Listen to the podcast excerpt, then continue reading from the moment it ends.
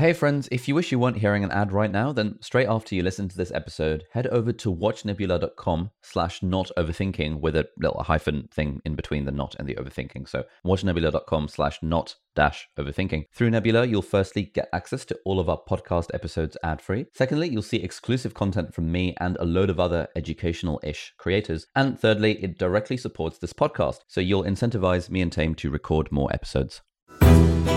My name is Ali. I'm a doctor and YouTuber, I'm Taimur. I'm a data scientist and writer, and you're listening to Not Overthinking. the weekly podcast where we think about happiness, creativity, and the human condition. Hello and welcome back to Not Overthinking. Taimur, how are you doing today? I'm doing all right. Yeah, I'm doing solidly okay. I came up very high pitched. Yeah, I was trying to put some emotion into it, you know. Yeah, I've been I've been trying to do that myself with my uh, um, my speaking recently. Having Inspired by me.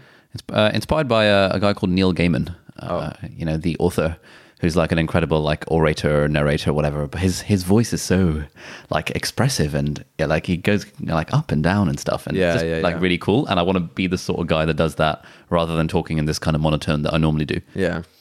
Anyway, How, um, how are you? I'm, I'm I'm doing all right. What's something we have to say at the start of this this podcast? This podcast is sponsored by Audible. No. Damn it.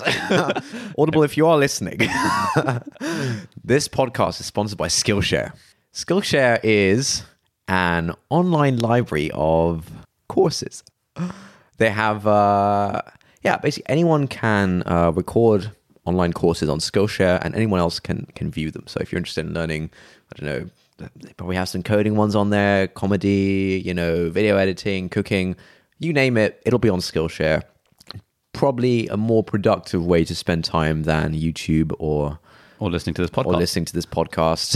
Uh, in fact, uh, some recommended Skillshare classes that we would recommend are firstly my own. I've got a three and a half hour long on how to edit video, a three and a half hour long, a three and a half hour long class on how to edit videos with Final Cut Pro, which is you know the a video a video editing software.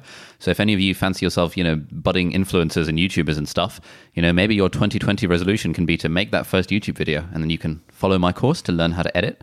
Alternatively, uh, my new mate Thomas Frank has got a really good productivity course, uh, which teaches you like how to do things like manage a to-do list and a calendar, and how to do a weekly review, and all this stuff that I feel like I should have gotten good at, but I'm still kind of struggling along with. But I like genuinely his course is, is proper good, and it's actually a Skillshare original, so it's like filmed and shot and edited really nicely.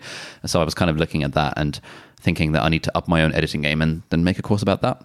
Uh, yeah, look, we, we always do this sponsored segment slightly tongue in cheek, and I don't, there's not there's not really like a a sincere way to do it. But look, it's the holidays. You probably want to. I think everyone to some degree kind of has. sorry. I think everyone to some degree kind of has in the back of the mind of like, oh, I'd like to learn this thing, or like there's something, you know, I always wanted to do stand up, I always wanted to like learn this thing. Skillshare is leg- honestly, look, there's a few, there's a few online websites that do it. Skillshare is one of them. A few online websites. yes. Skillshare is one of them. Skillshare is, in my opinion, the best, and that's not just because they're sponsoring this. Because for a single like one-time payment of less than ten dollars a month, you can basically get access to this entire library of things. With all these other websites, you have to pay for individual courses, and that just increases the friction too much.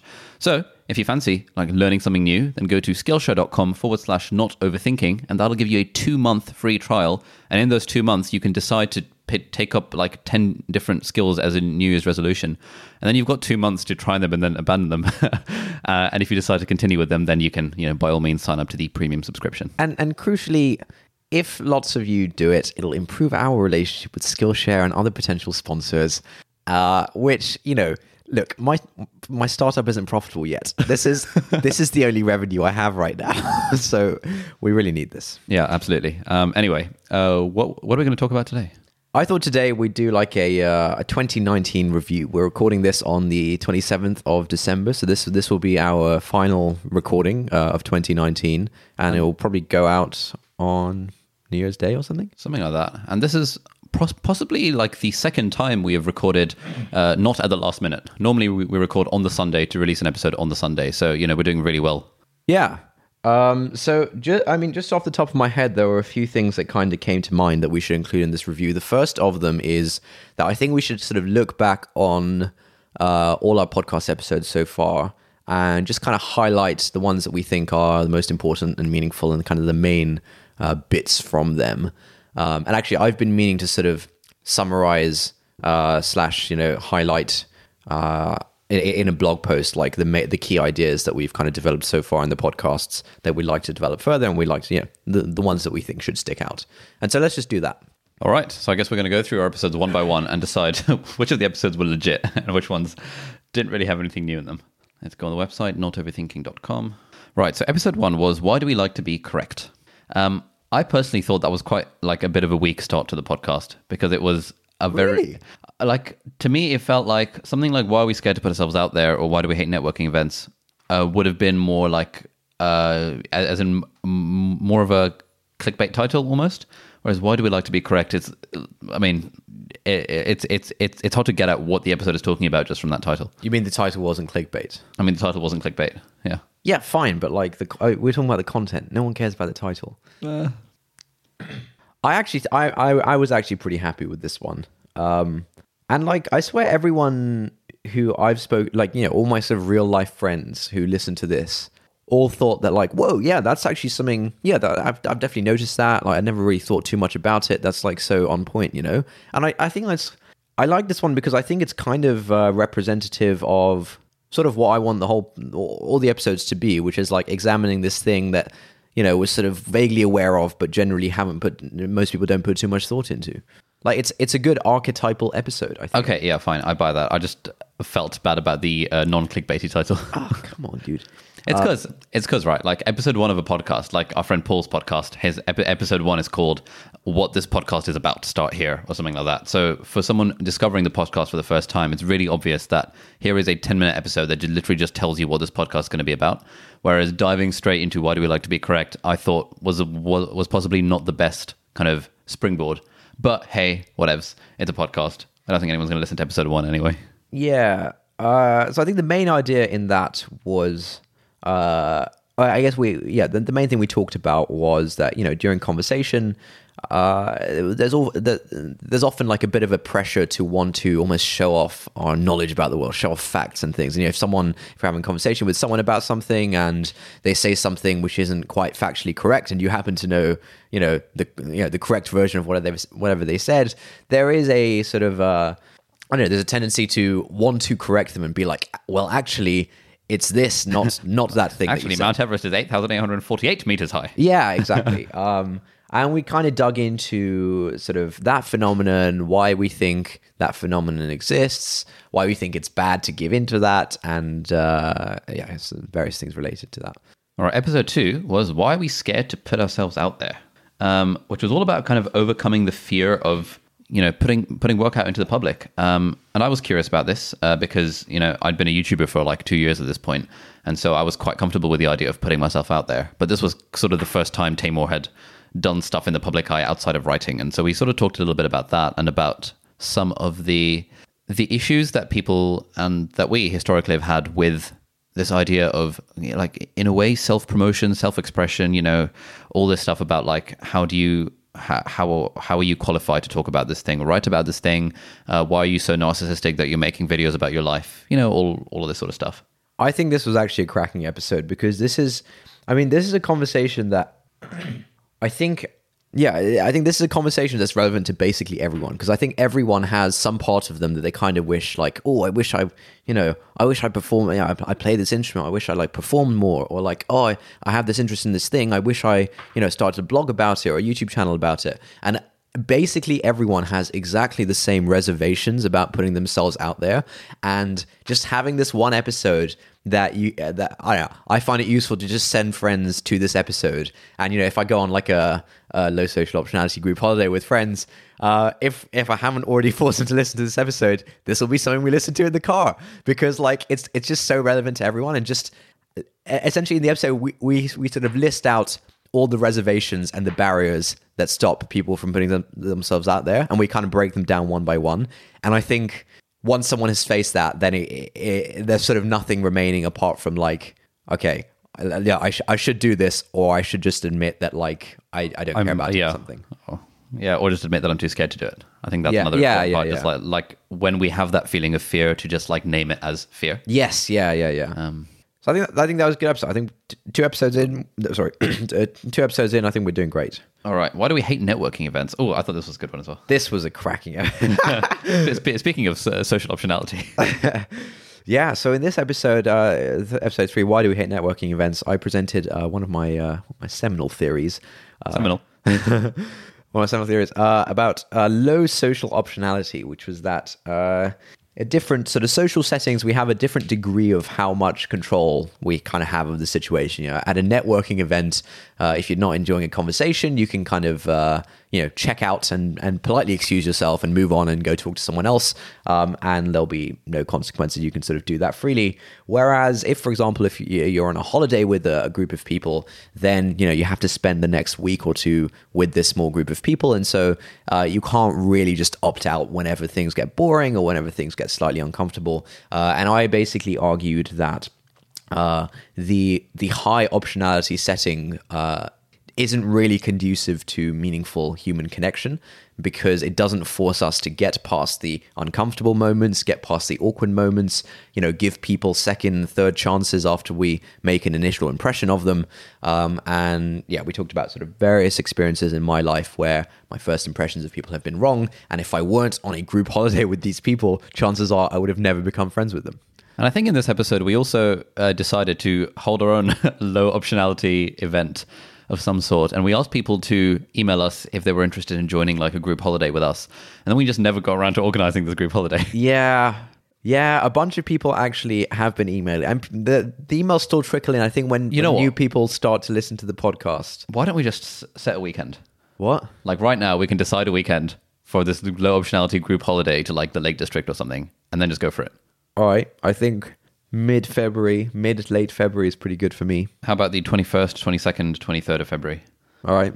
Okay, okay, cool. If anyone wants to go on a holiday with us um, in the UK, probably to the Lake District or to the Cotswolds or something, on the Friday the 21st to Sunday the 23rd of February, then drop us, uh, drop us an email, hi at notoverthinking.com, and we will we'll plan this event. It's going to happen. We've made a commitment. I just need to make sure I'm not on call that weekend, but um, it's fine. I can probably swap it if I am. Yep. On this uh, low social optionality thing, I've uh, I've actually been thinking about this a fair bit, and this is one of the concepts that sort of people who listen to the podcast, if I meet them in real life, they say that the low social optionality thing uh, and the measure thing that will come to come to in a, in a bit are like one of their one of their favorite insights. I think a big part of that is because when you can name something, Yeah. when you can name a phenomenon, then it's going to stick out in people's heads. Whereas, you know, why are we scared to put ourselves out there? I think that episode had a lot of wisdom in it, but there was no kind of one name for it. Yeah. And like when Steven Pressfield wrote The War of Art and called this kind of thing the resistance. Yes. You know, this struggle that we all have to actually sit down and do the work, the resistance. Suddenly just naming that makes him like world famous in this in this field because he's named the thing that everyone Yeah. feels. Precisely. Anyway, um, I've recently been listening to this other podcast called The Art of Charm, which is all about like how to improve your social skills and stuff like that. Ah. You know, classic, I know. Yeah. Um, and I've been listening to a few other episodes about dating. Uh, again, classic. uh, and they like to refer to the swipe culture that we live in, Ah. which is this like high social optionality that oh, you know, if you don't really get on with someone or if the banter isn't quite great over Tinder DM, then you'll just swipe along and kind of move to the next person. Yeah. Um, and this sort of goes back to the three date rule that um, you supposedly came up with uh, a few episodes ago. Do not move the microphone, it's going to break.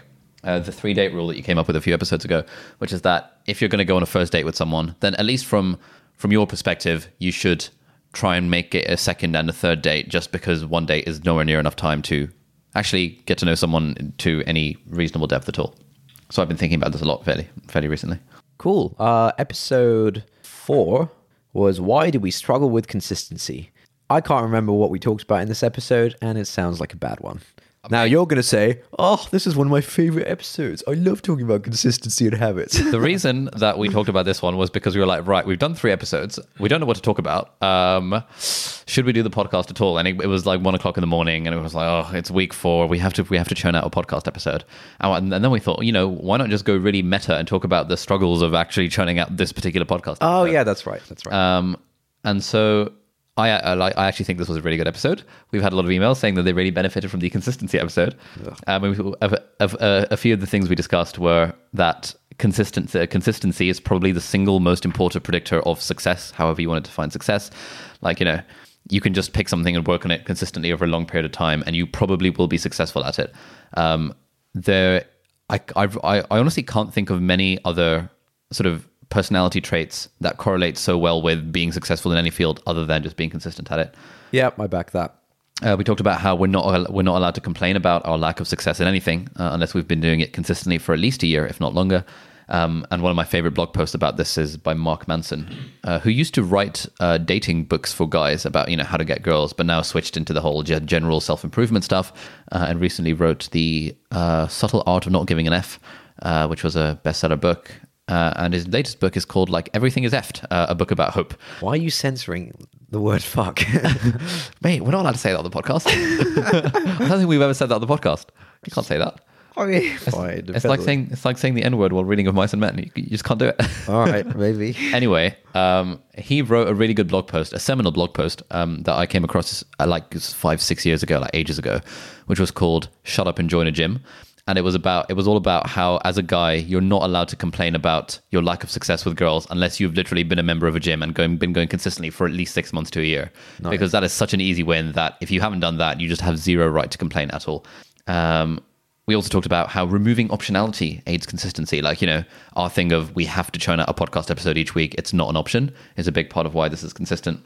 Uh, and like a load of other things. I think it was a pretty solid episode. Actually, yeah. Sorry, I take I take it back. Um, in hindsight, I think that was actually a decent episode. But episode number five was called "Why Should You Invest in a Good Kitchen Bin?" Yeah. Mate, we, we really like like hit it out of the park for the first five episodes. Yeah, this was an absolute cracker. In this episode, I presented my theory of measure, which is a sort of a mental model, if you will, um, on uh, about how to make decisions. Uh, and I, I basically laid out the theory, which is that uh, you know when we're evaluating uh, a decision, it, it often comes down to how you know how we should spend our resources, whether that's time, whether that's money, um, and usually when we think about the value of uh, a particular decision, we have a bias towards thinking about the what I call the magnitude of that decision. Uh, and so, for example, if you think about going out to a restaurant to eat, you think about oh, it will taste really good when I like have that uh, I don't know, lamb chops at, at Dishoom. They're very good. Um, however, I think uh, what, what I found particularly useful is to uh, instead think about sort of the the other component of the value that we get out of something, which is sort of the frequency at which we get this value. And so, you know, in the restaurant example, while it may feel really good to buy into a lamb chop at Dishoom, you get a really good feeling for about 10 seconds or something 10 20 seconds uh, and you can pretty much guarantee that once the meal is over you're not getting any more value from the food. Um, and so I think it's worth thinking about the parts of our lives where we sort of, you know, the, the parts of our lives that come up uh, again and again. Uh, and I think that this is sort of represented by something like a kitchen bin, which is, you know, a pretty unassuming object. You probably don't think much about it. It sits in the corner of your kitchen. But if you think about it, you actually interact with a kitchen bin, you know, maybe like 10 times a day. And you'll, you'll do this every single day for maybe like 10 years before you replace the bin. Uh, and I've certainly found that having a really nice kitchen bin has significantly improved my life because now every time I need to chuck something in the bin, it's actually a nice experience. And look, it's never going to be so nice that I tweet about it, uh, although in this case I probably have tweeted about the bin. Um, but it has made a measurable, di- oh, measurable difference to uh, to my life. Whereas in investing money in more sort of transient things that are a bit more flashy, uh, I think that's a, a, lot sort of shorter lived. Uh, and so yeah, in this episode, we kind of talk about different applications of that.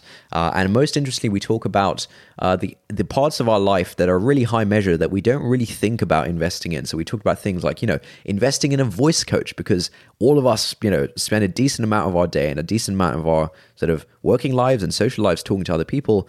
And if if we could improve our voices by like 10%, whatever that might mean, that would surely have like massive improvements, you know, other things like public speaking, mental health, all of this kind of stuff that we may not necessarily think about as as things we can invest in. If we improve these high measure parts of our lives by just a small amount, it would actually be really, really valuable. Yeah, I agree. That was a cracker of an episode. Um, followed swiftly by this episode of Why Do We Love Our Jobs, which I think was a terrible title. I, I think we could have titled that slightly differently. Yeah, I also don't think it was a very good episode. Yeah, uh, so this was the first time that we tried to have a guest on. Um, yeah, and it was also the first time we did it remotely. I was in Singapore for this. Oh, you were in Singapore for this? Yeah. Oh, yes. It was remote, plus we had a guest. And there were all sorts of like issues on our end to work out about the like uh, one of the things that we like about this podcast is uh, supposedly the fact that uh, the banter is strong. But it's surprisingly hard to have strong banter when you have like a one and a half second delay between the thing that I say and the thing that Taimur says.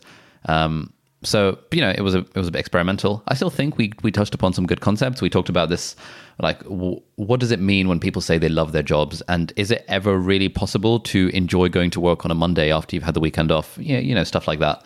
Um, I still haven't quite figured this out. This is something that I think about fairly constantly. Like every Monday, I think, oh, I'm not looking forward to going to work tomorrow, even though I know that when I'm at work, it's kind of fun. And I wonder if it's ever possible to have have that kind of job. I, yeah, I think the other thing about this episode, which uh, made me think it's kind of not very good, was that I think we didn't really, I think we didn't, re- we didn't really think too much about what a three-person dynamic would be, and so the episode kind of turned into almost like an interview style of like, so I, I, someone would ask a question and be like, "Oh, what do you think?" And then, "Oh, what do you think?" And then, "Cool, let's move on to the next question or something." Whereas it, it wasn't so much as a, a, of a free-flowing discussion uh, which I, I like to think more, uh, most of our episodes try to be. Yeah, I think if we'd all been there in person, it would have been much more of a you know standard conversation. Yeah. but the remote aspect kind of screwed it up a bit. Oh well, you know. Also, partly, I like. I think we shouldn't be so quick to say, "Oh, this was a bad episode." This was because you know different episodes are going to mean different things to different people, Yeah, and of course. all of that stuff. Uh, which leads us on nicely to uh, the next episode, which was how should we take advice? Um, I, this I don't remember anything about this episode. so the how should we take advice episode was sort of um off the bat of like two or three emails that we got about the previous episode saying that oh I didn't think it was very good because the the the dynamic wasn't quite there etc etc and that got us thinking that a to what extent should we take that sort of constructive criticism into account when when making our own plans? But also in general because you know I'm a sucker for life advice and you Taimur even though you claim not to be you read a lot of it on the internet. Um like you know to what extent you can really take the advice of a random stranger on the internet. Uh, and given that I'm in the business of giving life advice across the internet to random people, I think it's actually important to take a step back and think, you know, how should we actually take this advice? And we just kind of talked about how different advice can uh, so- so- essentially act on our own mental models of the world. And what we should do, ideally, is we should sort of treat it almost like a stream that we can dip in and out of as we need to, rather than thinking of it as a prescriptive approach where someone else has figured it out and we need to kind of follow their answers. yeah, I think just moving away from the someone else has the answers and they can give them to me, moving away from that mindset is, I think, uh, probably the most important thing I've found in, in sort of advice taking. The next episode was what we call a in between episode, uh, which is code for we were too lazy to record a podcast, and so I think Ali just uploaded uh, the audio from one of his YouTube videos. Yes, it was about time management, motivation, productivity, etc. So let's just skip past that. Then we had, oh, on May the 12th, which was the day after my birthday, what makes an awkward silence? I think this one was good. I remember this one being good. I think we, we had a guest. Uh, we had our, our friend Omar on the podcast. Oh, yeah, we did. Um, to be honest, I don't remember much about the details, but I remember it was quite a nice one. Yeah, I think th- this was off the back of you having like a road trip and sort of feeling more comfortable with certain people rather than with other people and kind of figuring out what makes an awkward silence. I honestly can't remember what we discussed in that one. But I think it, I think it was good. I think it was good. Oh, next one, absolute classic. Why do we struggle with motivation? In fairness, I thought this was really helpful because I've been trying to design this like all-encompassing theory of motivation to figure out why some of us claim to have motivation and some of us claim to lack motivation. Uh, and we talked about kind of various different, uh, various different kind of points within the motivation equation that we can act on. So I think one thing we said was that um, if something is fun to do or pleasant, then we're more likely to do it. And so doing things to make anything more pleasant will make us more likely to do it. Or if there's a significant punishment to not doing the thing. So I think one thing we proposed that, you know, if if you actually really wanted to go to the gym three times a week, you would just give 500 pounds to a friend and tell them that if there's a single week where you don't go to the gym three times, you would they would just donate that money to charity or get to keep it or whatever. And I think I'd sort of vowed to uh, donate some money to my housemate Molly um, and to to keep up my habit of going to the gym. But on reflection, I realized that actually I do not want to go to the gym enough to warrant forming this habit. And that I thought was actually a really good lesson for me because before before recording this episode, I would have thought, oh right, you know, I lack I just lack the discipline or something to go to the gym or or whatever. But then I realized that actually no, I, I don't actually want to do this. Yeah, I don't And- care enough to spend Yeah, five hundred pounds. exactly. put five hundred pounds on the line. Cool. The next episode uh, was how can we get into the habit of reading, Uh, here we it was basically it was look it was one of the more advicey ones, but I I quite liked it because uh, it was I guess because it was a topic closer to my heart, which is that I have struggled to read books for many years. Not struggled to read, crucially. Yeah. Struggle to read books. struggle to read books. Um, you know, I always start books and never really finish them. I buy a bunch of books and then you just never really get into them. Uh, whereas Ali has been quite a voracious reader over the past couple of decades, and he claims to have gotten a lot of actual value out of the books he reads. Whereas I don't really, I don't really feel the same way. Uh, and so we were trying to help me figure out how to read more books. Yeah. So we shared some actionable tips for that. But yeah, you can check out that episode if you like. Um, next, we talked about how much of our behavior is status seeking. Um, so I think this one came off the back of an article written by some tech guy, uh, which was all about how the different social networks, um, you know, like Facebook, Instagram, Snapchat, TikTok, blah, blah, blah, they're all ultimately optimized to allow users to signal their status in different realms. Um, so he talks.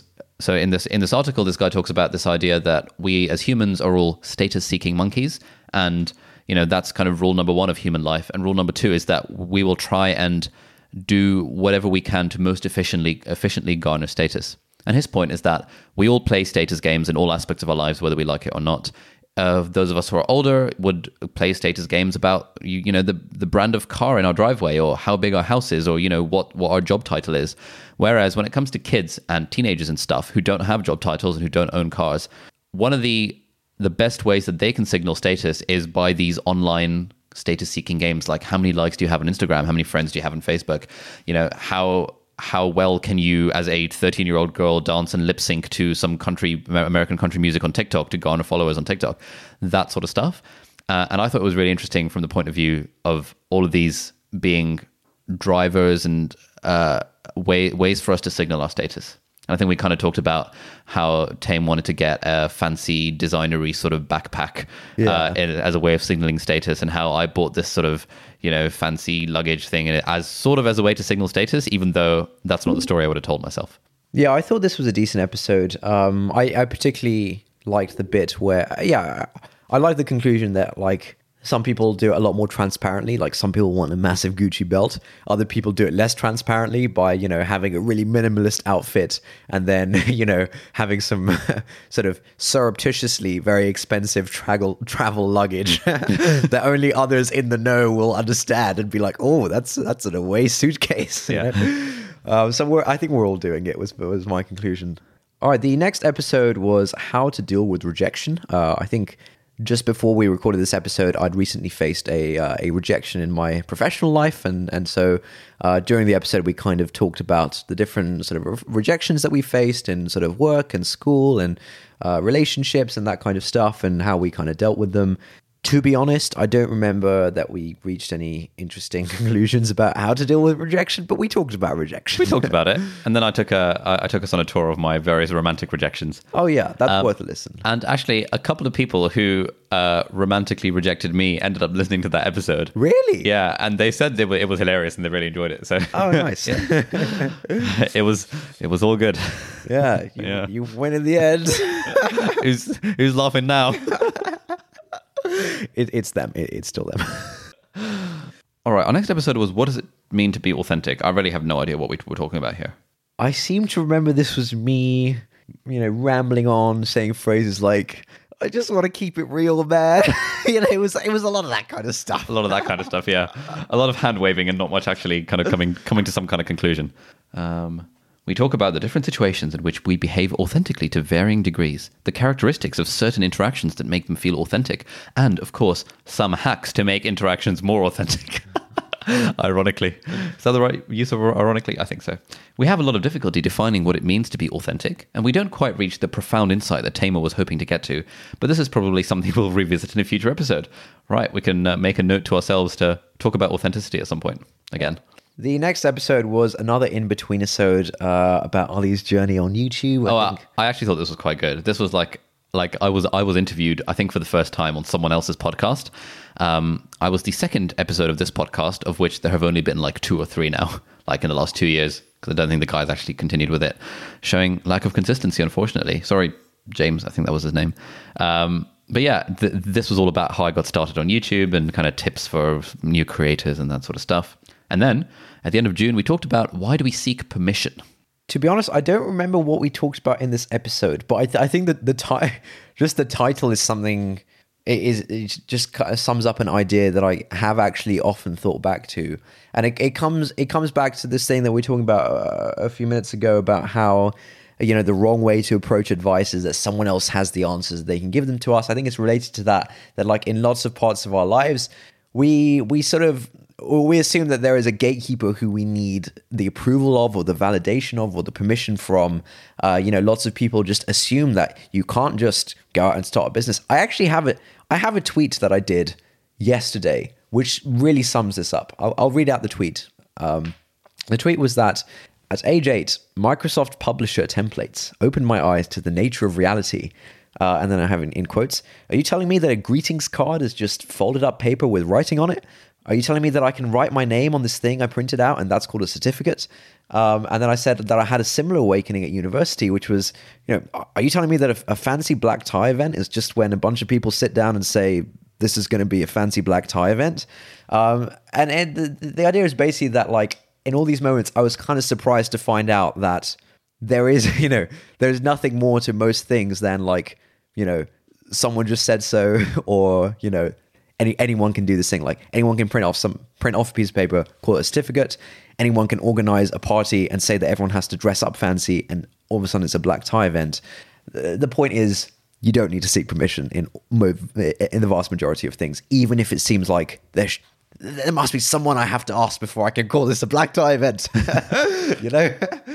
Yeah. So um, th- this again is is something that I I have been thinking a lot about this year. Uh, in in the context of trying to figure out what to do with my life. So, uh, as I've alluded to a few times on this podcast, um, from August 2020, I'm going to be unemployed, and so I've got this like I've got like you know the the world is my proverbial oyster, and I could kind of do whatever I want, but that paradox of choice leaves me sort of paralyzed with not really knowing what I want to do.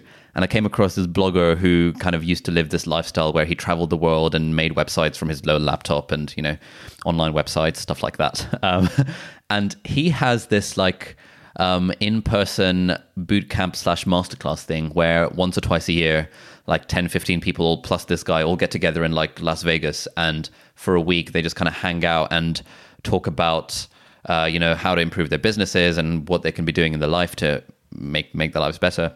And what this guy was saying in, in a random podcast that I listened to is that a lot of the people that contact him for this sort of coaching um, pretty, seem to just want his permission to live and live in sort of unconventional lifestyle. and he realized this after kind of a few weeks of doing this. He was like, like all, all of these guys have, have, have, have got it all sorted. Like they literally have the money, they've got the means, they've got the sort of, I told you you were going to drop the microphone. okay. We need to plug the microphone back in. Hold on. right. Are we still recording? Have a look. Testing, testing. One, one, two, three. All right. D- uh, test yours as well. Hello. Yep. Okay, hopefully that's all right. Anyway, back to my story. Um, he was basically he was he was saying in this podcast about how so many people that contact him and want to go to his boot camp and want like one-on-one coaching for him that from him that he charges like a thousand dollars an hour for, basically just want his permission to live this sort of lifestyle. They've got everything sorted. They've got you know all their affairs in order. They've they've got the kind of job where they can travel the world, but they feel like they need someone's permission to do it. Um, and he was saying that, so yeah, in these calls, it ends up being like an hour of them talking about his thing and him being like, yeah, sounds like a good plan, go for it. And then they're like, oh, cool, all right, then I will. and like, I like before hearing this episode, I was genuinely considering paying a thousand dollars to like book an hour long phone call with this guy to try and hash through what I want to do with my life. And then I realized that actually I'm just seeking his permission, oh, even though I could sick. literally do whatever the hell I want. so I love it. That's such a good story. Uh, rudely interrupted by your dropping the voice recorder off the table. Yeah, sorry. Oh well. On the note of story, actually, uh, this is totally irrelevant. Um, th- th- this is something we should do a podcast on at some point. This same blogger, um, whose work I started following around about around about this time, has written a book called Superhuman Social Skills. Whoa. Um, which is actually really good. Um, it's all like um, well about how to how to improve your social skills, and a big part of what he espouses is to get good at storytelling, um, because we all know people who are like very charismatic storytellers, and it's a it's a real asset to a conversation to a group dynamic when you can tell a good story. Yeah. And he was saying that you know we all have that we the the the those of us who consider ourselves the kind of less charismatic sort of shy away from storytelling because but that's to be expected because it's something that we haven't really practiced. And so what he says in this book is like, you know, right now close this book, write out the alphabet A to Z down the down like a single A4 side and for every single letter of the alphabet come up with a story that has, you know, that kind of theme. So A might be for alligator, B might be for baseball, you know, a story about that sort of thing. And by yeah. the end of it, you'll realize that you've got these 26 stories in your life. And then as you're in different social environments with, with you know, preferably with, with uh, different people each time, you would practice these stories and you would get good at telling the same story. Yeah. And, and what he was saying is that because he's done this whole traveling the world thing, he ends up meeting loads and loads of new people. So now he's got pretty much a handful of stories for almost any situation imaginable, and he knows he can tell it really well, and it shows him in a, in a good light. It adds good vibes to the group, and all just like general positive things. Yeah. And after reading that, I was thinking, "Damn, I really need to do this," and I still haven't got haven't yet gotten around to doing this. But about once every two weeks, I have the thought that you know what, I've got an hour. I should make this A to Z list but it just feels like such a daunting task that I just I, I just never quite have the activation energy to actually sit down and do it. Do you not feel like implicitly you just have a collection of bits that you can do in a social setting?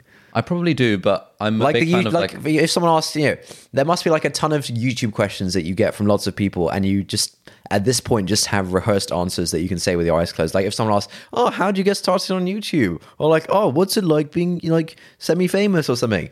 Yeah, fine. I've got a few bits I can do, but I haven't really thought thought about this systematically. Oh, okay. Um, and it's it would be very easy for me to be a, to, to uh, talk about uh, what it's like to be sort of internet famous. I can talk about this story or that story where people have recognized me. Yeah. But it's the more normal kind of stories that I naturally ah. feel less comfortable with sharing, especially if it's in a group of people where I'm not fully feeling I, I'm not feeling fully comfortable. Yeah. Because like you know, telling a story about how I got recognized on the street is it, it, it, feels a bit like cheating in a way, right? Whereas if I can, it gets kind of douchey. It's a bit. Well, I don't know. I think if if if someone actively asks okay, about it, yeah, yeah, then you can do it in sort of a self-deprecating way, like, "Oh my god, I can't believe this happened." Yeah. Um, but yeah, it's it's it's kind of it's it's it's sort of like um, back when I used to do close-up magic. You know, it's it's sort of it's it's sort of cheating to go up to a group of people and show them a magic trick in order to get them interested in you yeah, laughing. Yeah, yeah, Because it's just a crutch. Yeah. And you want to be able to do that just off the bat. Like yeah. that would be a superpower if you can just walk up to a random group of or of, of anyone. I was going to say hot girls there, and I thought that would be problematic. it is. walk up to a random group of anyone and just sort of just like be entertaining. I think that's a, a very different skill set. Yeah. So this is this is something I want to do more of. Storytelling, absolutely. The next episode was entitled "Is Ambition a Virtue?"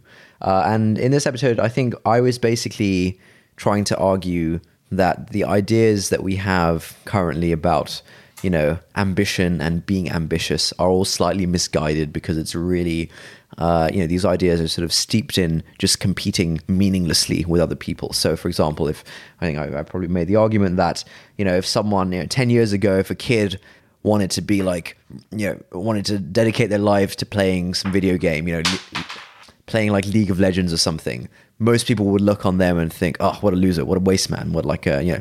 Uh, what a waste of life or something. Um, whereas if the kid was like, "Oh yeah, I want to dedicate my life to playing chess," then, then, then, people would be like, then all the people at school would be like, "Oh, what a legend!" no, the people at school would still be like, "What a, what! A, what, a, what, a, waste of life!" Uh, what a phrase. Um, yeah, but like basically, society for some reason thinks that chess is really worthwhile versus video, uh, whereas video games aren't. And this would have been like 10 years ago before the whole esports thing. Um, and so someone who wanted to be really good at chess would be described positively as ambitious and you know he had great ambitions to be like a grandmaster and all this kind of stuff whereas really chess is as meaningless as League of Legends, right? There's there's nothing different about it. And so I was basically arguing that um, you know this this sort of trope that I've heard from lots of my friends of like, oh, you know, I uh, I'm I'm looking for a partner who's really I'd like to meet a guy or a girl who's ambitious, you know, this kind of stuff. I was sort of arguing that this I, the idea we have of ambition is kind of misguided, and what what really matters is sort of living intentionally. Uh, and you know, if you're if the thing you really want to do happens to be considered ambitious by society. For example, if the thing you you know if you really really really want to start the next Facebook um, and you actually want to do that, go for it. Society will label you as ambitious.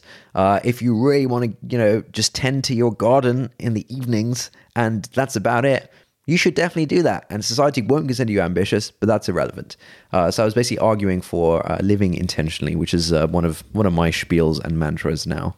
I have sort of been thinking about this ambition thing, um, and I think like one thing we didn't mention in, in that episode is possibly about certain things being more admirable because they are difficult.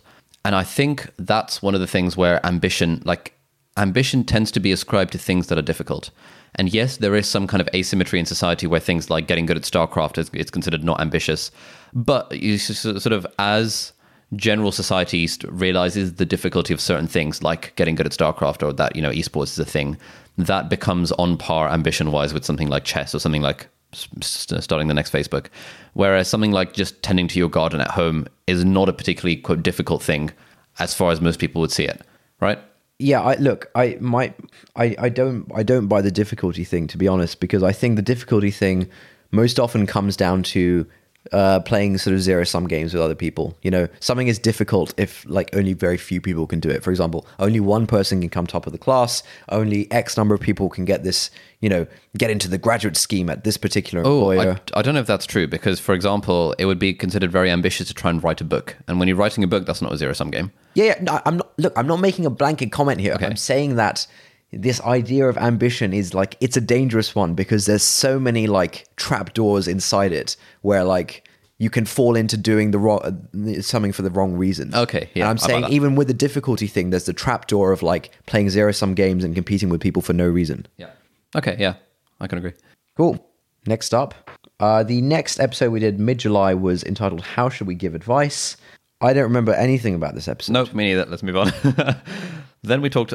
Oh, the, our next one was startups coding and making money online. Interview with Taimur, and this was whereas where I was trying to be kind of like uh, the host of the Tim Ferriss show and interviewing you as if you were some like suc- like super successful guy. Yeah. I'm not sure if your company had got funded at that point.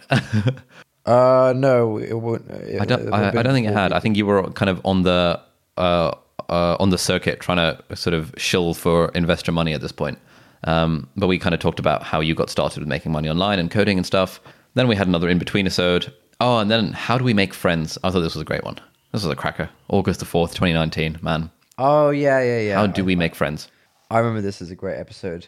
I think we just like talked about our childhoods and stuff. Yeah. it was a fun episode. It was yeah, how we tried to make friends in childhood, and we we actually got a lot of emails about this one saying people enjoyed it, um, and like different tactics for making for making friends. And I think possibly we talked about the difficulty in keeping touch in keeping in touch with friends and how to be more intentional about it. Yeah. You know, going back to this idea of intentionality, which is something that Taimur loves to live his life by. yes. Right. The next episode was uh, an in between episode. God, that was a rough few months. uh, let's just move on. Uh, the episode after that, I think this was quite good. It was called "Is Being Negative Ever Acceptable?" Uh, and in this episode, we talked about we we just come back from a uh, Ed Sheeran concert, and we went with two other people, and all of us kind of thought it was a bit average. We all thought it was kind of okay. But the funny thing was, apart from me, no one else wanted to admit that they kind of thought it was okay. All right, because you're a trailblazer, you're a trendsetter. Well done. Thank you. Everyone else was just kind of like, oh, yeah, yeah, it was good. Yeah, I had a good time. and we were talking about, like, you know, when is it, you know, wh- wh- is it good that, for example, I was openly negative about that concert right after we'd been to it? And, like, when is it good to be negative about things versus positive? And yeah. Oh, and apparently we invented an acronym, NDA, which stands for Neutral Dispassionate Analysis. And Taimur came up with vibe theory as a way of helping us make decisions about this stuff. I have not once thought about either of those two things. I completely forgot we even talked about them. Yeah, I don't think those are good good terms. we might come back to them later. Oh, then we had. Uh, I thought this was quite fun. Uh, on August tw- August 25th, we did an episode called "What's It Like to Be Internet Famous," featuring Sara Dietschy. And Sara Dietschy is like this tech creator, entre- entre- entrepreneur, YouTuber, and podcaster from America. And I'd been following her for ages, and she was one of the people that uh, I took a lot of inspiration from when starting my own YouTube channel. So she randomly tweeted, "Hey, I want to be a guest on some podcasts. Anyone, anyone up for it?" And I replied, being like, "Hell yeah, join our podcast." And like a few days later, we recorded this podcast. and I thought it was quite fun. I thought it was fun, but I, I don't think it was a very good podcast. And actually, I had friends who also didn't think it was very because I think the the issue was a it was remote, You know, so we were both in the UK, and we you you were we were both in separate places in the UK. Hmm. Sara was in like New York or something. B, we you know Sara and us had never met each other before, so there's no there's no like established rapport or anything like that, and so the boundaries are very different to when it's sort of people who actually know each other. And C, it was like an interview format, which I think is inherently boring. Um, sorry, more boring than a more free flowing discussion format. And so I think all of these factors kind of combined into, yeah, it was a fun conversation. Sara seemed really nice. Uh, I'm sure it was fun for you to meet your one of your idols or whatever. I don't know how interesting it would have been for other people. I certainly had uh, some some friends tell me that it was kind of uh, one of the worst ones, and I think my main conclusion from that was was mostly about the rapport thing. Like if you for example, if we were recording a podcast episode uh, and and the guest was someone we knew quite well, um, you know, like your friend Paul or Omar or whatever, it is completely different to when the guest is a stranger. Because when the guest is a stranger, you know, you don't know where the boundaries are with regards to sort of joking around and kind of taking the piss out of each other, and there's no like, you know, so yeah, I think like it has to be done correctly Yeah. when the guest is a stranger. And I think, or and, and I think, if we do have guests like guests who are strangers, as it were, kind of doing it in person does make it significantly Oh, yeah. more vibey Yeah. rather than kind of doing it three way remote. Yeah, and there's sounds actually there's actually uh, a chap chap called James Gallagher uh, who I, I think is awesome. I've you know, we've kind of been sort of Twitter mutuals for uh, a few months now. Um, Oh, check you out. And uh, a couple of months ago, we talked about him coming onto the podcast, uh, and I think initially he was he was keen on just kind of doing it remotely. I think he lives in Edinburgh or something, um, but I was quite insistent, like, like look, man, we, we got to get you down to London. And so I think uh, maybe like end of January or something, he said um, he might be able to make a trip to London. Oh, awesome. Cool. The next episode was entitled "What Do We Want from This Podcast?" So I think this this episode came out just after you. Well, at this point, we kind of thought, okay, maybe we should go down to doing the podcast every two weeks instead of every week. Um, yeah, it was after this kind of spate of like you know in between episodes where it was a real struggle to actually kind of meet up and do this thing. Yeah. Uh, and we just kind of talked about like our feelings about the podcast. I think Ali and I often disagree about like what the podcast should be and like you know what we're going for here and stuff like that. So we it was kind of a meta episode. We just discussed the podcast. We reached the conclusion that we will stick to doing it every week, uh, and that we didn't stick to our consistency thing for many weeks because we had these in between episodes. Um, yeah, Cool. Next, we had Invisible Shackles and Life Scripts. I thought that was good. Um, this was about all the sort of implicit life scripts that we live our life by um, that we don't really think about. Like, you know, unless you're heavily in the kind of tech entrepreneurship scene, we like, like, un, so like prior to getting into that, Tame and I both had this just implicit idea that, you know, you um, go to school to get good grades to go to a good university to then get a good job to then work or something and then sort of retire and, and stuff and that was one of the invisible life scripts that we lived by. And then when we at least at least me when i first discovered this you know this concept of passive income that oh my god you can make money while you sleep it completely changed the game and transformed sort of like expanded my books like expanded the realm of possibility of the things that i was able to do. Yeah, I think in general this uh, this metaphor of the box uh, was, I think, the main t- my my sort of main takeaway from this episode, where um, you know we're kind of talking about how you sort of you know there's this phrase of like thinking outside the box, and we kind of reached the conclusion that look, it's very hard to actually think outside the box. Like it's very hard to truly do something uh, sort of novel that like you don't have any experience of, and so actually the way to uh, sort of broaden your horizons and the way to kind of uh, you know, actually, actually get to doing new things is to instead of trying to think outside the box, just try and expand your box. So expose yourself to different ways of living. Um, I, I think you know, over the past couple of years, I've had the chance to kind of uh, live for extended periods of time with different groups of people, and that's been like incredibly valuable for me. Uh, and also expose yourself to sort of different ways of life, which you can do by just following people online. For example, like you know once you start reading about tech and you know you read a bunch of stuff about it then it doesn't seem so crazy to quit your job and start a company and you know once you start following a bunch of youtubers and reading about you know being a, an online creator it doesn't seem so crazy to start doing it yourself so it's about sort of expanding the box uh, to, to sort of expose yourself to different uh, ways of living Okay, let's skip the next few because it's getting really long. Um, I quite liked the Treating Your Personal Life as a Business podcast, which we did in early in October. Yeah, that was a nice one.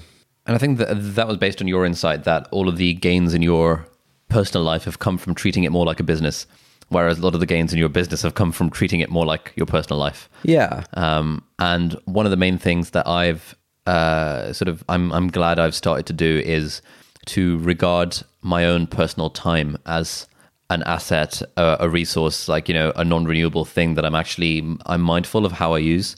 Um, and I think this comes fr- definitely comes from a pla- place of privilege because when we were growing up, and you know, especially when you're at school and university, it's not really time that you're limited by. It tends to be money. Like you tend to want to go out of your way in order to save money because money is the thing that's scarce. But then when you start working and, you know, as a doctor and you're a tech guy or whatever, um, once you start making a reasonable amount of money, it stops being a case of having to sort of drive half an hour to save a few quid. It ends up being more a case of optimizing how you spend your time because it's the only thing you can't make more of. Um, and so treating that more like a business with sort of figuring out kind of the best ways to use our time, I think I think it's quite helpful. To be honest, I think our upbringing was also fairly privileged. We never really had any, uh, yeah, issues on that front. I think. No, but I mean, it's all it's all relative, isn't it? It's like you Yeah. know, you can't just go and buy what you want. You have to like, actively save up for it, and therefore you're spending loads of time working a job that you possibly probably don't like in order to make that eight pounds an hour or, or whatever. Eight pounds an hour, mate. I used to work at the vets for three pounds sixty four an hour.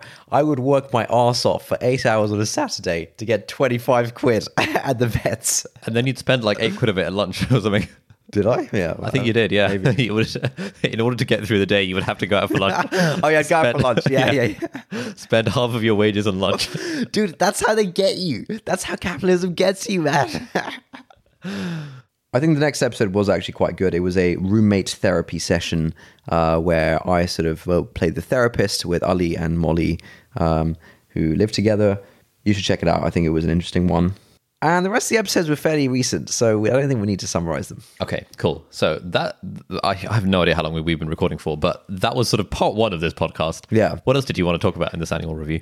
Uh, the other stuff in the interview was more like personal stuff, like uh, yeah, just talk about uh, how this year, how, how we both think this year has gone, what how we've both changed over the course of the year, what our main sort of uh, yeah, what what have we done this year that uh, we think is interesting or meaningful. Uh, I'll, uh, I'll I can start us off. I think like one of the I, think probably the biggest change that's happened in my life, uh, and it's not something I would have predicted. I think it is actually like extremely non-trivial. Is that I feel like I am very comfortable talking to anyone now. So like before, you know, let's say like a year ago, um, you know, if I was at a cafe or something, I'd like rehearse my order in my head or something. I'd be like, okay, I'm gonna say, can I have a latte, please? Hi, can I have a latte, please? you know, kind of thing, whatever. Whereas now, I just don't do that, and it's it's it's amazing. It's so cool, and I think the reason I don't do it anymore is because through you know starting this company, I have had I've had legitly you know probably between like two and three hundred sort of phone calls, video calls with people over the course of the past like seven months or something. And just having like so many phone, you know, for, for many, many months, I'd on average have like two or three phone calls a day. Some days I have like eight phone calls or something. And just like through the, the repetition of speaking to new people, and it's all new people every time, like speaking to new people um, on the phone or like over video call, I think that just made me like really, really comfortable with it. Um, and I, I, I remember like for the first bunch of them, maybe for like the first 50 or 100 of these phone calls, you know, I need to like sit down for like 10 minutes beforehand and really prepare myself like mentally and be like, okay, all right, here's what we're going to do, you know, this kind of stuff. Um, and not, not even like prepare like the agenda or anything just like prepare myself mentally slash emotionally. Whereas now you know i had a call this yeah had a call scheduled this morning um and yeah like one minute beforehand i was like cool got a call now let's open up uh, google hangouts kind of thing and it was super chill. Uh and yeah just like the benefits of ha- having done so many phone calls with so many strangers i think it's going to be like one of the most impactful things that I ever do. So, what sort of impact has that had on your real life life rather than just your phone call life? Yeah, I mean, I'm saying it, it sort of creeps into my real life life because now I'm just I'm just comfortable talking to people. And look, I don't I don't know if this sounds insane or not, but yeah, it's kind of the thing I was saying. Whereas before, I'd kind of re- you know re- rehearse my coffee order in my head beforehand or whatever, uh, or like anything like. I don't know, just like interacting with anyone, man. Like we had a guy dec- decorating the house a couple of weeks ago, Barry. Uh, I just Barry. you know, just like just everything. As someone who isn't living in my head, does does that make sense? Yeah. It- this is incredibly profound. yeah, yeah, it makes a lot of sense, and in a way, I'm kind of jealous that like I don't think I feel that level of level of comfort with like random people. yeah, Um, I have it to some extent, and I think the sort of putting myself out there on the internet hmm. has led to a sort of because one of the issues I have is that, especially when I'm talking to people who I perceive are not are not like by default looking up to me, is that I think what I have to say isn't valuable. Um, and so, and part of the benefit of sort of just sort of like spouting stuff at a camera for 20 minutes straight and Yeah. people you know tens of thousands of people seeming to watch it on the internet has sort of made me realize that oh maybe what I have to say is kind of interesting and kind of valuable to some people so maybe I don't have to hold it back and try and eject from this conversation as quickly as I can and try and trying to speak as quickly as possible in order to get you know Yeah. in order to not bore the other person Yeah. so there's been a bit of that but equal but, like while you were saying that I was thinking you know if I were to I don't know. I'm not sure I'd be fully comfortable approaching a random stranger in the street, but I can't imagine you'd be comfortable doing that either. Whereas if it was sort of a more, a less kind of a, pro- a cold approach kind of situation, I think I'd be pretty comfortable. okay, yeah, that makes sense. Um, but also while you were saying that, it, it kind of made me, it sort of inspired me a little bit to uh, like, as I've I've been thinking a lot about whether I want to spend some time traveling the world or just kind of staying in Cambridge and making videos, and that's sort of the two sort of trajectories that I could go on with my life. Yeah. And definitely the traveling the world one will would lead to so many more social interactions with random people. Yeah. and this would be a big Yeah, I, th- I think just high like measure improvement. I think yeah, just like if you spend a year and you meet like 200, 300 random people, that is going to pay dividends. I think over the over the rest of your life, and like I think one part of it is becoming comfortable with. Um, I don't know what you want to call it, just becoming comfortable with talking to lots of different kinds of people or making small talk or whatever. The other part of it is actually a very mechanical part of just like speaking. and like, yeah, I just think I think I speak a I think I'm I'm much more comfortable speaking a lot more slowly now. So like, you know, in, in this conversation with you, I'm I'm sort of uh, speaking at my normal pace, which is sometimes fast, sometimes slow, whatever. I think like previously, I didn't really I didn't really understand how to speak. I'm I, I'm actually talking about the mechanical process of like getting words out of your mouth. I'm now much more comfortable like speaking much more slowly and deliberately and being confident that I won't stumble over my words and that I will say say the right thing or whatever. Yeah, I think just like the mechanical mechanical process of speaking has just improved. Oh, nice. Look, it's really hard to describe. No, that makes sense. It's crazy. Oh, awesome! Well, thank you for sharing. That's a a big uh, vulnerability in a, in a way to kind of say that out loud. Yeah. Anyway, that's one thing for me. Do you have something? I feel like what I want to say now is uh, sort of completely pales in comparison to I discovered how to speak. yeah, beat that. Um, probably the biggest kind of gain for me this year has been in the field of personal knowledge management. All right, look, I didn't laugh at you when you talked about learning how to learning how to speak, or when you talked about not, le- or when you talked about not knowing how to read. So don't laugh at me for this, all right? No, I was You're not one of those popular kids at school. I was just laughing at the acronym. I don't think it's a trivial thing. Thank you. Yeah, the field of uh, PKM or personal knowledge management. And that's this idea that we all read, watch, listen to so much stuff in our day to day lives, and yet we struggle to remember much of anything that we've read, watched, or listened to. And so, about six, six, seven months ago, I came across this. I think it was via you actually. You introduced me to this concept of personal knowledge management, and I came across some blogs on the internet, um, some uh, online websites, as it were, that talk about is kind of using note taking apps to take notes on absolutely everything that you see, that you read, listen to, or hear that resonates with you. Um, and I've started doing that a lot more to the point, and it's it's been really helpful in helping me kind of create more stuff because now I have a, sort of a systematic way of getting ideas down on paper or in Evernote or Notion or whatever app I'm using that week, um, and being able to refine them over time and just having sort of ideas on the back burner that I can just sort of think about occasionally when I'm not thinking about anything else, like in a in a sort of passive way. Like I'm not actively th- sitting there thinking, "Oh, I'm going to think about this idea." It just sort of happens. And over time, I found that these ideas have started to become developed a bit more, and I've now started to kind of write my own like email newsletters out of them or turn them into videos and, and, stuff like that. So that's been a real gain that I just didn't quite appreciate. And I really wish that the last kind of decade and a half that I've spent voraciously reading, uh, to quote you, yeah. that I actually made notes on all the books that I'd read because that would have been completely game changing. Yeah. Yeah, dude, I think this personal knowledge management stuff is insane. And like, you know, if in 2020 the only thing I, I improve in my life is that I sort this out, I'll be very happy. And yeah, just honestly, just thinking about like, wow, if only I'd spent the last 10 years sort of highlighting stuff on Kindle or Instapaper or whatever, and just like having all of that somewhere stored, that would be so good. Oh, mate, I've literally spent the last 10 years highlighting stuff on Kindle. Really? I have 10 years worth of highlights oh, on you twat. like from like 2009 onwards. Oh my God, Yeah. that's awesome. That's really good. No, it's fantastic. It's, it's so good to have that kind of list of highlights. For someone, like if you weren't creating content, what do you think, what do you think is the benefit to personal knowledge management if you aren't trying to churn out YouTube videos and newsletters? Because I think most of the listeners are probably in that position. I think the benefit of it, uh, like, so a big part of me wants to argue that all of us are are are in the in the creation game at some point, like in in some way or another. Like all of our jobs are going to involve creation in some capacity. Um, it's hard for me to give an example, kind of off the top of my head, in for for medicine because medicine is like the most traditional thing you can imagine, and there's not a lot that personal knowledge management grants you sort of if you're reading self-improvement books about how you can relate that into medicine. But then even in something like medicine like when you're giving a talk or giving a presentation or something being able to oh it's it's it's this idea that the, there was like a famous US president. Maybe it was Clinton maybe it was Reagan I don't know who.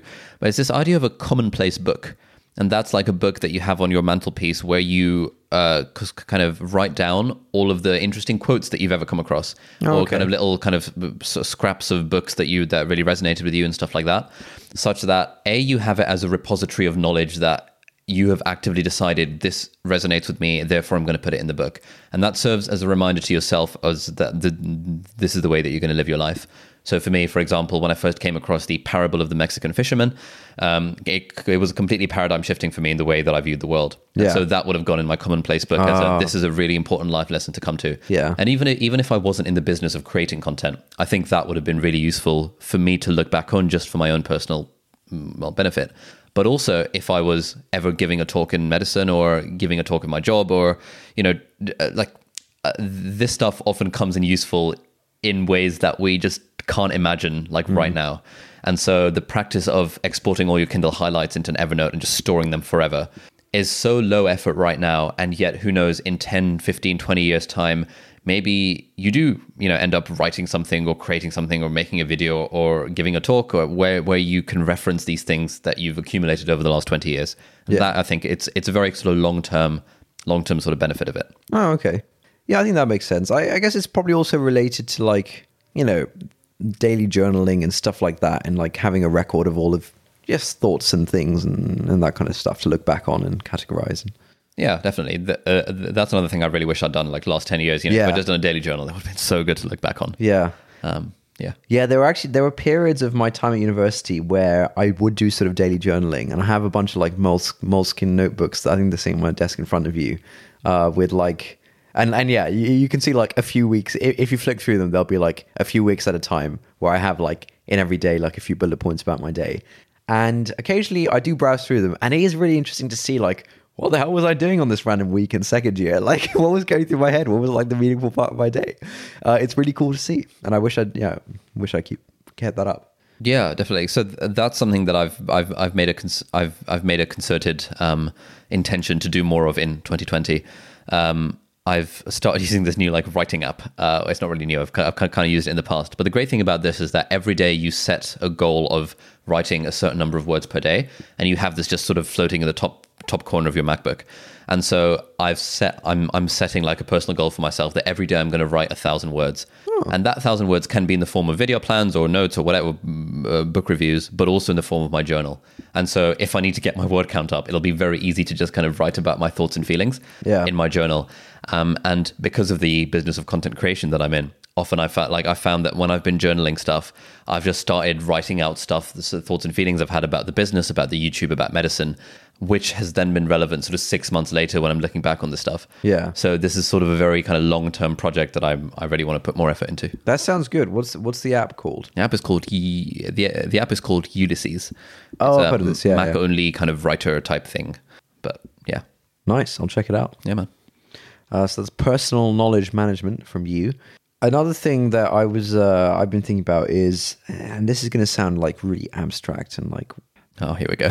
And like I, I don't know if is going to make any sense to anyone, but I was sort of basically I think for most of my life I have I've kind of operated under the sort of thinking that if you can't describe or articulate something, it doesn't really exist.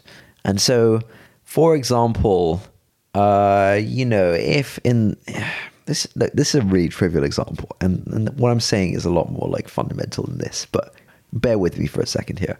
For example, a couple of years ago, if I would have asked someone, like, if someone was like, "Oh, I'm really into, uh, really into period dramas or something," um, It said period. uh, nice, uh, really into period dramas, and I'd and I'd have asked them, "Oh, oh, cool. Why, why are you into period dramas?"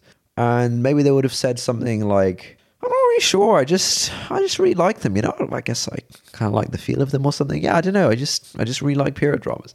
I think at that point, I would have, um, you know, if I was feeling uncharitable, I would have probably thought, "Oh, they're trying to, you know." They, they they can't articulate why they like period dramas. They can't describe it to me in words. Therefore, there is something nefarious under the surface here, and they're probably just trying to signal how highbrow they are because they watch, I don't know, Abbey. Downton Abbey or The Crown. Poirot. Is horror period drama? I don't know, man. It's not many period horror. yeah. Um, where and look again, this is a super trivial example.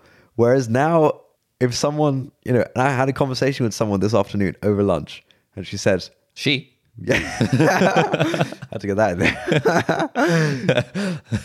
Some things never change. not from age 11 onwards. Uh, she said she's into period dramas, and I asked her why she's into period. Surely you made a period joke. No, I didn't. Oh, come on. Uh, sorry. Okay.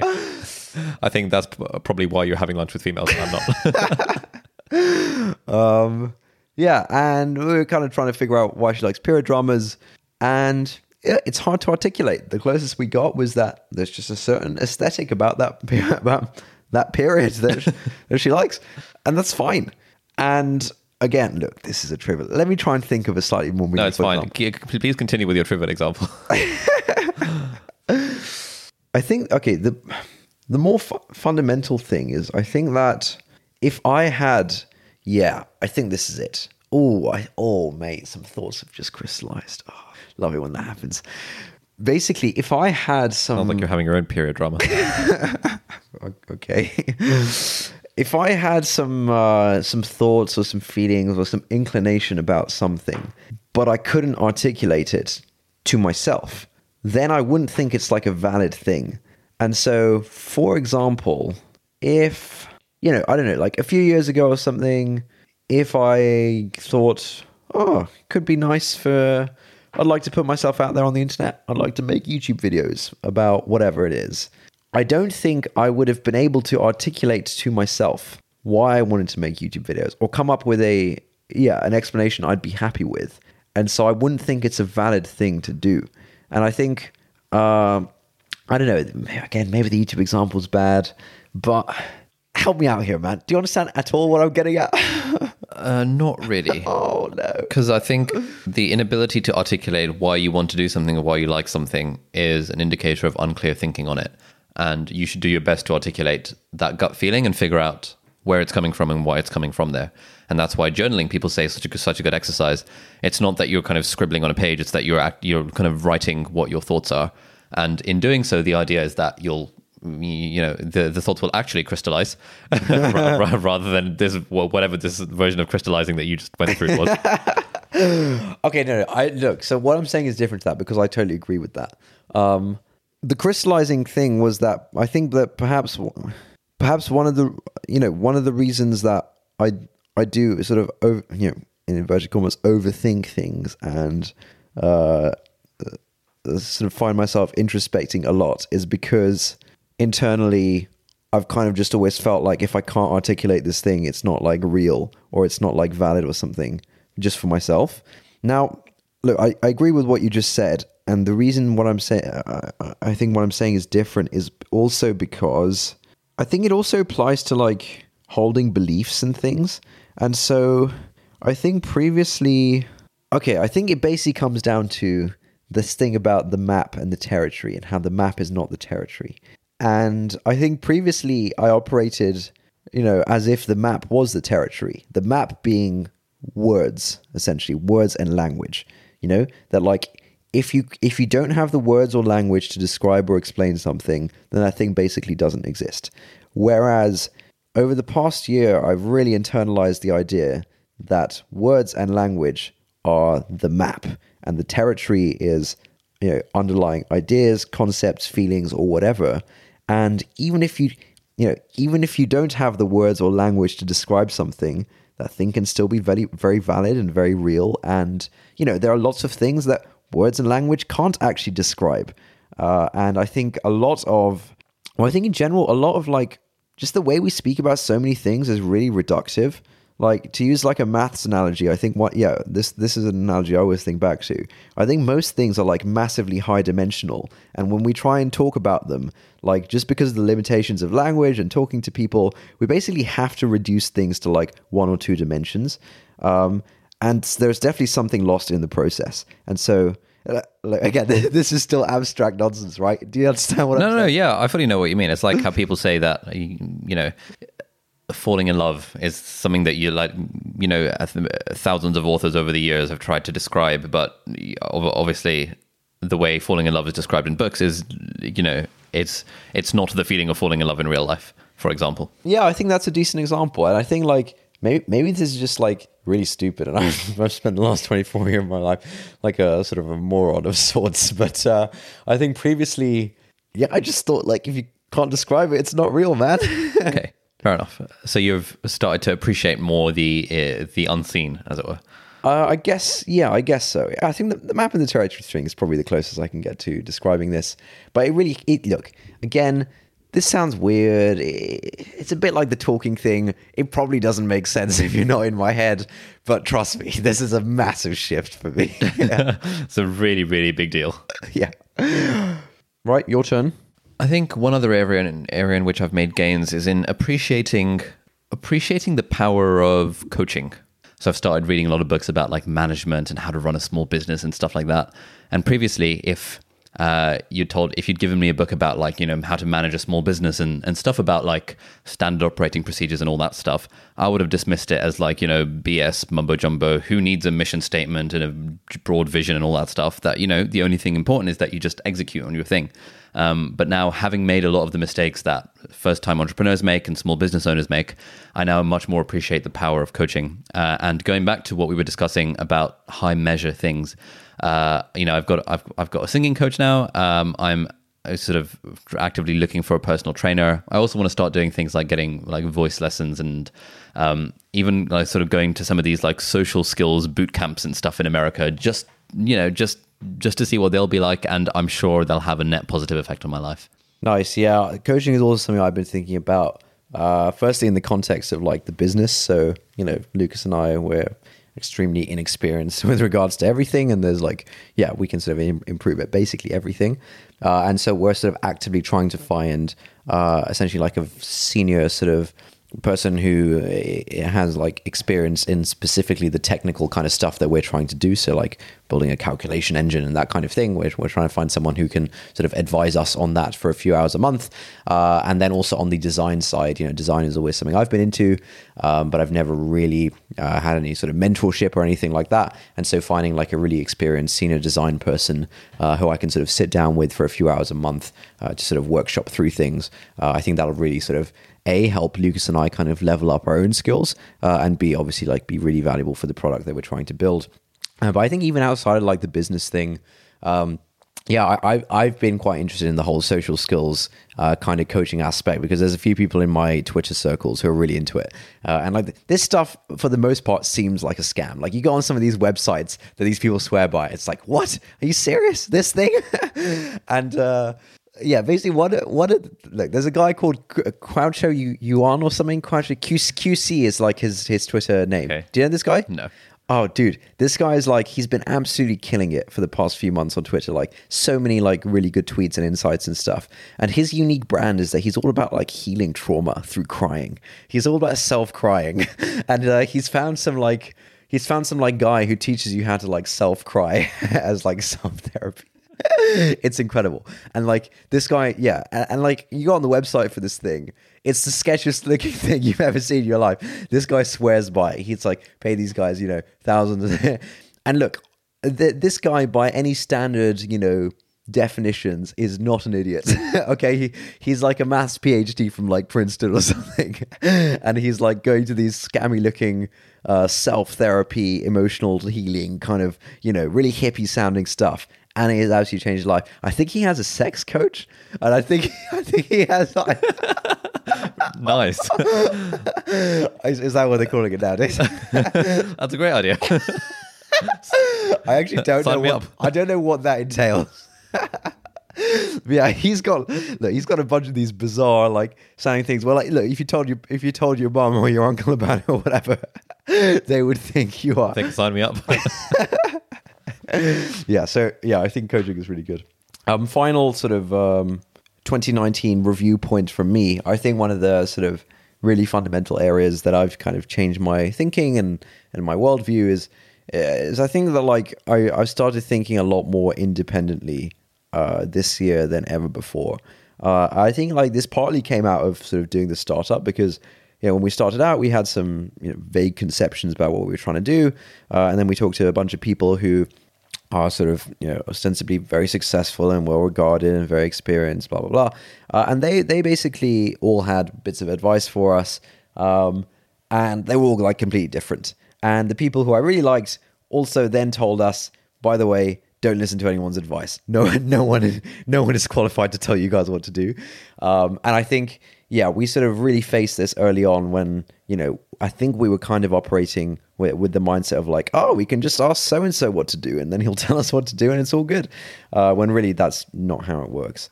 Um, and I think even outside of that, I think previously, and I didn't really realize it until the whole startup thing. I think previously I would have. Um, I think like society is just like very credentialist, and uh, I. Th- you know, you kind of look look to credentials to see how legit someone is. You know, you look at their like educational background and their previous employers and things like that.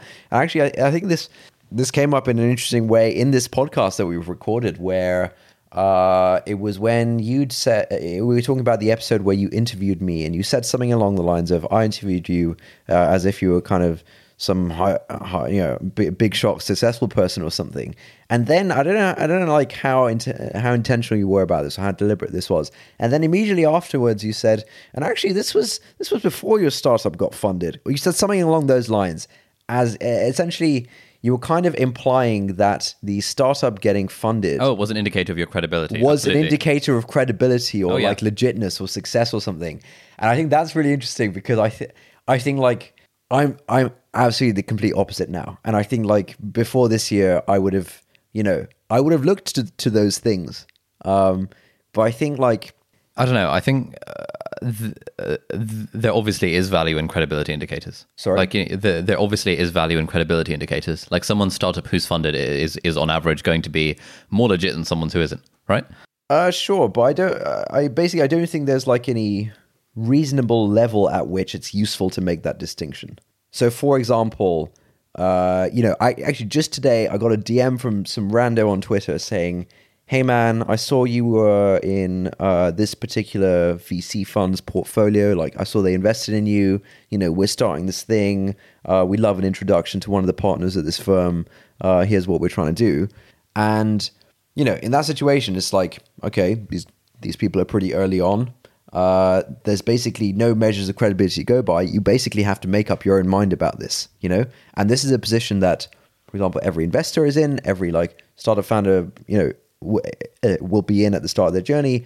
And you know, I have the, I have friends of mine from like university and things who are also starting companies, and ju- just seeing how meaning, like a really good example of the credibility thing is that uh, I had a friend who. Um, I have a friend from uh, from university who dropped out to start a company. I thought it was a terrible idea. I thought it was a ter- terrible idea right from the start. It's basically Netflix for books. I thought it was the worst idea I've ever heard. Could not believe these guys were dropping out to do this thing. I thought they were absolutely insane. Um, then they got accepted by this sort of prestigious startup incubator or whatever. And I was like, whoa, really? that? And uh, that completely changed my view of it. I was like, "Whoa, God, that's, there's got to be something here." and then, before the batch started, they got kicked out of it before it even started. And you're like, yes, I knew it. and yeah, at that point, I was like, "Man, this whole thing means absolutely nothing." And I think like one of the nice things about the whole uh, sort of startup, uh, you know, game, you know, culture, whatever, is that people who've been around for any reasonable period of time have seen this exact thing play out so many times where like you know the startup that had all the signs of credibility turns out to be complete rubbish. You know theranos. Now WeWork is going through it. You know all of this kind of stuff. Um, and you know some rando rando startup that like no one's ever heard of where the founders were like complete nobodies you know does really well. Like the the credibility thing is i think it's very rarely useful as a judgment thing like fine. On statistically you know people with boundaries of credibility are more likely to be whatever. There i don't think there's any scenario in which it's actually useful to think that way. I feel like you're trying to make a very general point, but you're kind of using a very, a very, very specific example for it. uh, that is a specific example. Um, but sorry yeah my, my general point is that like I, I think i used to think highly of like signals of credibility like ex- external signals of credibility like institutions basically. I, I used to think very highly of like validation from institutions um, you know universities whatever. Whereas now i reserve judgment i think and i think that's been useful. Okay, but so it's it sounds like you appreciate that credibility indicators from institutions are valuable to some extent, um, and it's I think it's it's it's fairly obvious, and I'm I'm not going to kind of waste time by stating the obvious that oh well you know in medicine having a credibility indicator is really helpful because blah blah blah, uh, but I it's it sounds like you're uh, giving them less weighting than you once did. yeah significantly less weighting than i once did Okay. I think it's actually been, yeah, very, very sort of. I think it's it's very freeing in a sense. Like it feel it just if it, a it like feels like a nicer way to live, and b I just think it like leads to better outcomes. Like I think I think there are far more trapdoors in like trusting credibility indicators than there are in like not trusting them. No, but then like uh, so I want to agree with with what you're saying, but I feel like the way you're phrasing it is far too emphatic. And like you do know, you for example, you, you, like a credibility a credibility indicator from from some kind of institution is just another data point, right? And in in the absence of other data points, like you know, as you said, on average, people with lots of credibility indicators are on on average going to do better than people without those same. Yeah, look, I, I guess my whole point is that I weight them significantly less. Okay, Uh, yeah, I can get on board with that. Yeah. Cool. So that was my last thing. Do you have a final 2019 review piece? One profound insight that I've had in 2019 is that when a girl is complaining to you about her problems, she doesn't want a solution. She just wants someone to listen to her problems. and I'd always heard this trope in like TV shows and movies and stuff. Yeah. But I hadn't quite appreciated it in real life until I started like applying the kind of listening ear more to kind of my female friends who would complain to me about their problems and uh, sort of in polling them afterwards. Uh, um, I'd find that they actually appreciated that. And like while I was doing the listening thing, I felt very fake. I was like, surely this is coming across like, surely they see through this act that I'm putting on. that you know obviously I know what the solutions are to all these problems, and they're all based around telling themselves a different story about this particular series of events. But you know, I'm I'm gonna you know I'm not gonna talk about that. I'm not gonna talk about stoicism. I'm gonna I'm just gonna listen. I'm just gonna be there for them. And then I started doing this and realized that oh damn this this stuff actually works. and then I was talking about this at work with some with some with some colleagues, and I realized that for a lot for you know for for some there was there was one particular example of a patient who was complaining to me about some problem that in my that in my head was a complete non-issue, and I was like, oh, it'll be fine, you know, don't worry, blah blah blah.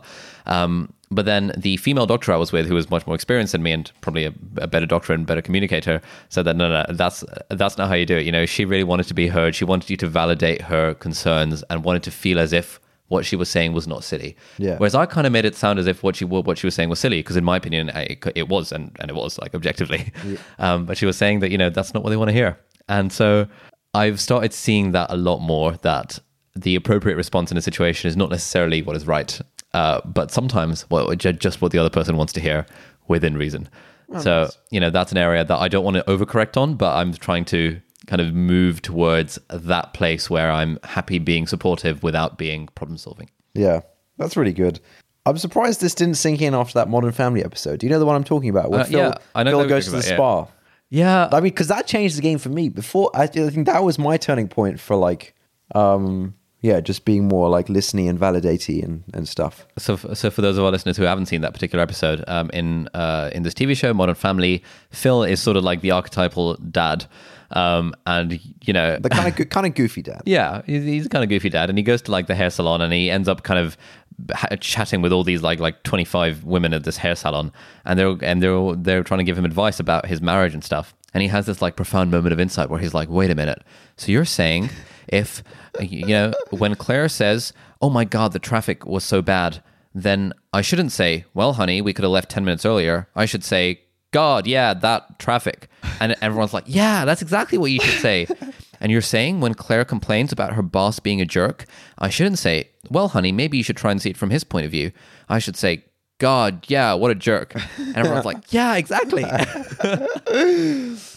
um, so that's the insight that you're referring to. Yeah, yeah, yeah. Yeah, no. So I, I'd, I'd seen instances of that, but I'd, I guess Did you never really buy it? Is that it? I, I, I said I'm sure I bought it, but I just never really put it into practice to such an extent. Ah. Um, I guess I've had more females complaining to me about their problems recently than than I have in the past. But yeah, Oh, okay. yeah, that was my final insight of 2019. Nice. Uh, I think that basically wraps this up. Let's end this uh, by reading a review. We got like a this review actually kind of. Uh, well, I think in general I don't really uh, put too much weight on uh, internet comments, but this review was definitely food for thought for me. It was a four star review. It was uh, by Build Bildy Rimler from Turkey, uh, and they said overall very good podcast with a very helpful content. But sometimes I feel like the speakers don't listen to each other and just wait for their turn to speak. And this is certainly, I think in the last episode, I kind of noticed this a little bit. And I, I like to think it was just because, you know, sometimes we don't have anything particular to add to what the other person's saying. And so we kind of move on to a new point. Um, but I think this thing about like, yeah, I, it, it kind of got me thinking because I would hate to be a person that, uh, you know, just listens for their turn to speak in a conversation rather than actually listening to the other person. And I think that's really important. Um, so thank you to this person for this review. This is uh, very interesting feedback and something I will bear in mind. Cool. All right. Well, that wraps up 2019. Thank you so much for being with us. If you've uh, stuck to the end of this incredibly long episode, I think this is probably the longest episode we've ever done. Um, but yeah, thank you so much for listening. It means a lot. That like like actually means a lot that you guys uh, actually uh, enjoy hearing us talk about like random stuff every week.